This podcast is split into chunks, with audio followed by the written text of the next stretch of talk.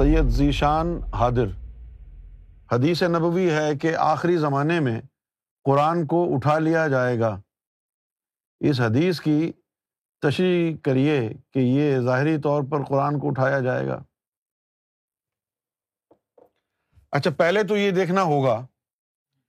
کہ جب حضور صلی اللہ علیہ وسلم نے یہ حدیث فرمائی تھی اب یہ قرآن شریف ہے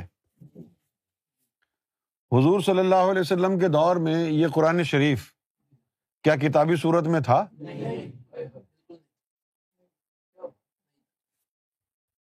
تو پھر کس کو اٹھایا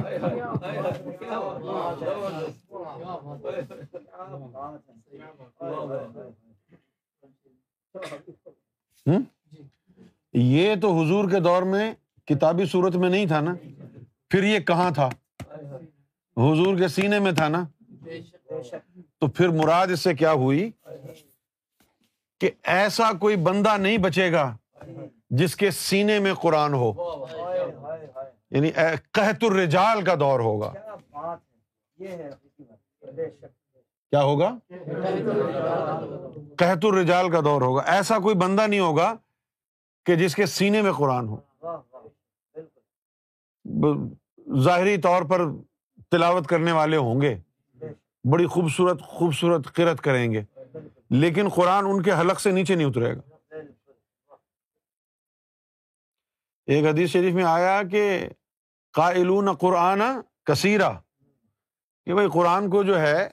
تلاوت کرنے والے تو بہت ہیں لیکن جو دل سے قرآن پڑھتے ہیں نا وہ مخلصین چند ایک ہی ہیں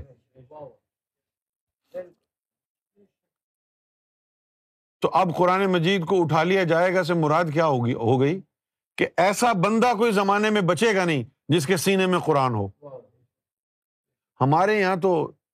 ایک عام بلکہ یوں کہوں گا کہ ایک بات غلط العام ہو کے مشہور ہے کہ حافظ قرآن کے سینے میں قرآن ہوتا ہے وہ حافظ قرآن کے سینے میں کب گیا تھا قرآن وہ تو دماغ میں گیا ہے دماغ میں گیا تبھی تو بھول جاتا ہے وہ ہر سال تراوی سے پہلے ریویژن کرنا پڑتا ہے علامہ اقبال نے اسی طرح اشارہ کیا تھا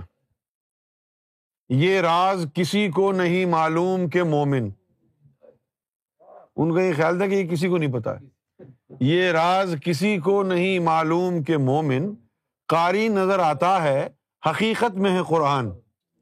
معلوم یہ ہوا کہ قرآن جو ہے کچھ خاص مومنوں کے سینوں پر ہوتا تو ایسے لوگ نہیں رہیں گے جب ایسے لوگ ختم ہو گئے پھر امام مہدی کا ظہور ہوا ہے نا اب دوبارہ سینوں میں قرآن جا رہا ہے اب دوبارہ سینوں میں قرآن جا رہا ہے اٹھ گیا تھا سرکار پھر واپس لے آئے نیچے